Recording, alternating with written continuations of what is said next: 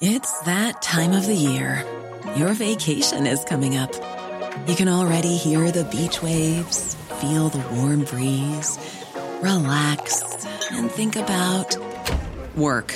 You really, really want it all to work out while you're away. Monday.com gives you and the team that peace of mind. When all work is on one platform and everyone's in sync, things just flow wherever you are. Tap the banner to go to Monday.com.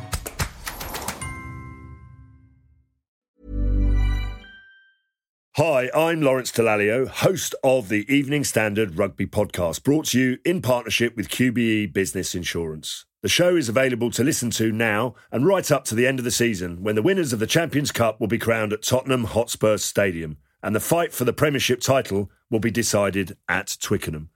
QBE is one of the world's leading insurers and they will help your business build resilience through risk management and insurance solutions. Subscribe and download now wherever you get your podcasts. Thanks for listening. ES Audio. From the Evening Standard in London, I'm John Weeks, and this is The Leader. 2021, another year gone, largely dominated by the coronavirus pandemic, living with various restrictions and helping each other cope through tough times.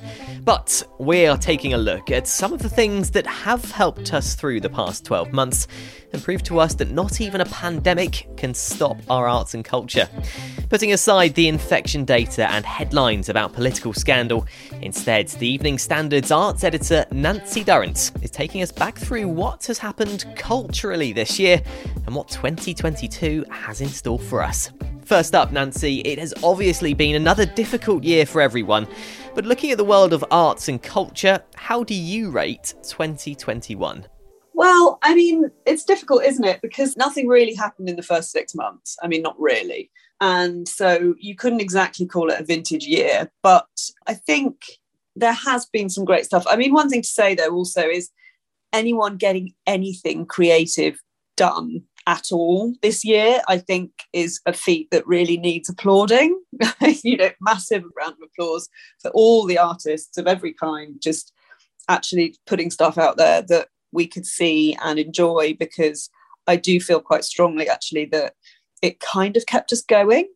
So there were some nonsense, obviously, as there is every year, but there was also some really, really good stuff. And I think it's interesting too to think about what actually we wanted when we were able to get back into galleries and theatres and anything with a stage, because some of the more challenging thorny work that had been being made in the years before the pandemic, which seems now like such a long time ago, maybe nobody was actually that equipped to cope with that kind of thing. I mean, I really didn't feel like being challenged very much. I really just wanted to be entertained and spend time in a room with people, enjoying the same thing, laughing at the same time, you know, being surprised in the same moment. So, what do you think will go down as the highlights of the year in the world of theatre? Well, highlights are probably a bit weird, but one of the things I've enjoyed the most this year was I went to see a play called 222, A Ghost Story, which absolutely not pretending to be anything other than what it was, which was a really fun,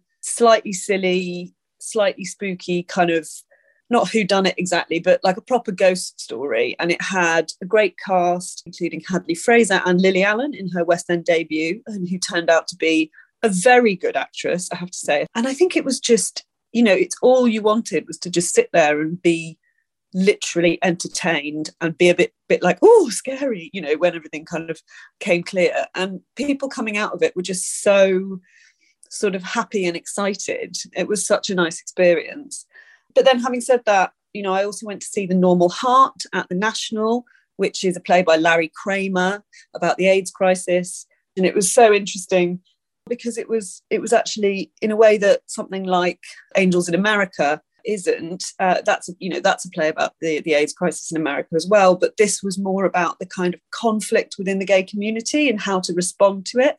And I said I didn't realize that, and I just thought that was such a kind of interesting insightful, kind of eye opening piece of work. Now, if we go from stage to screen, what movies can 2021 be proud of? There was kind of some great movies. Power of the Dog with Benedict Cumberbatch playing a cowboy, which really does not sound like an obvious bit of casting, but it worked really, really well. Um, also had Kirsten Dunst and Jesse Plemons and Kodi Smit-McPhee, a young actor who is absolutely brilliant and incredibly creepy in this. I don't want to give anything away, but the ending made me kind of want to punch the air, which I, I think I've said before, kind of, I think it might make me a bit of a psychopath, but it was a really, really, it's a really good movie. I love musicals, so I loved West Side Story, the new Steven Spielberg. I thought that was great.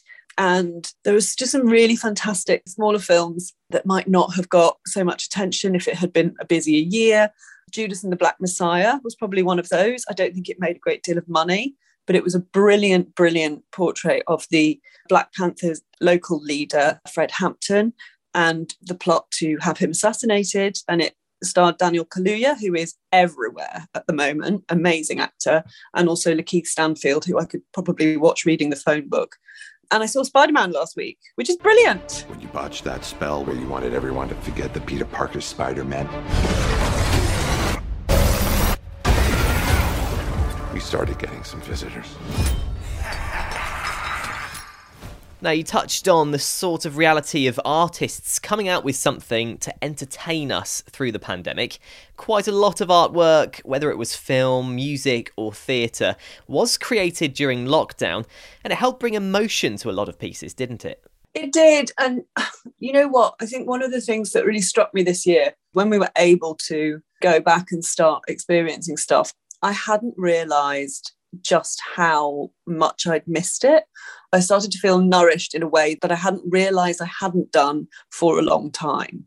You know, I just just being able to have kind of uh, mutual experiences with people in rooms, whether it's the cinema or whether it's a gig or theatre or or even just in an exhibition. It was actually just the most amazing thing you know i mean who knew? Culture is good for the health you know? It's really it's something that i think moving forward i think we people the government need to be a bit more conscious of and you know it's not just about how much money the culture sector makes which by the way is absolute shed load when it's functioning but it's also about how important it is for people and an example of that sort of entertainment getting us through tough times, especially over the pandemic, was the success of the likes of Netflix and Disney Plus. Streaming shows has become a sort of culture in itself, hasn't it? Yeah, I mean, I think you know people have really in the only ways that we were able to come together which is sort of you know on twitter and and that kind of thing telly again has sort of kept us going in the times when we couldn't really do anything else you know i mean I, I think when people were watching Mare of Easttown week on week, people were getting so excited and kind of wondering what they, you know, who it could have been and and just really enjoying the performances. It's a Sin was another one which I think people really came together on and I think still are. And then there's Line of Duty, of course, which sort of knit the country together in, in its own kind of mad way. Gail Vella's murder is this force's highest profile investigation. Her life cut short and whoever did it's got away with it. But yeah, I think that TV has just been, I mean, God knows there's sort of too much of it, but it, it really has kept us kept us going, I think. And we've all got similar hopes for the new year, but talk us through what is coming up in 2022 to look forward to. First of all, in film, the year kicks off quite well with the new Paul Thomas Anderson, which I think a lot of people are excited about. It's called Licorice Pizza. It's a sort of sweet 70s set romance between these two kind of slightly a kind of drifting girl and this rather younger but quite driven young lad. Loads of people adore it. I found it a bit boring, but I think a lot of people are going to really like it, and the performances are absolutely fantastic. In terms of big, kind of splashy blockbusters, there's going to be the Batman, of course. People are waiting for Robert Pattinson's broody, moody Batman. The hell are you supposed to be? I'm vengeance. Top Gun Maverick, I think, is probably going to be one of the most anticipated.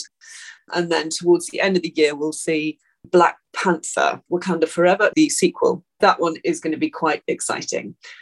There's going to be an awful lot of telly. Some of the big stuff, I guess, House of the Dragon, if you're a Game of Thrones fan, then you're going to be absolutely beside yourself, probably, about this kind of Targaryen focused spin off, which is set kind of 200 years before Game of Thrones kicked off. Bridgerton, obviously. In terms of theatre, there's going to be some great stuff. I suppose the biggest thing in terms of returning roles is Mark Rylance coming back to do Jerusalem, which I think will be the hottest ticket in town. And then also Jodie Comer is going to have her West End debut. It's pretty ballsy. She's doing a one woman show called Prima Facie. And if anyone can kind of make that work, I think she probably can. But it, she's playing a criminal barrister who defends men accused of sexual assault and then experiences it herself. So I think that will be really kind of hard hitting and emotional and just I would pay almost any kind of money to watch her. There's more on this story in the Evening Standard newspaper and at standard.co.uk. That's the leader. We're back on Monday at 4 pm.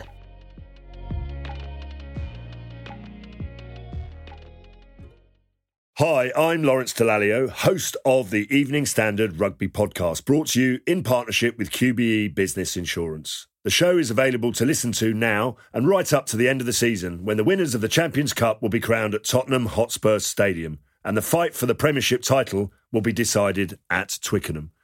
QBE is one of the world's leading insurers and they will help your business build resilience through risk management and insurance solutions. Subscribe and download now wherever you get your podcasts. Thanks for listening.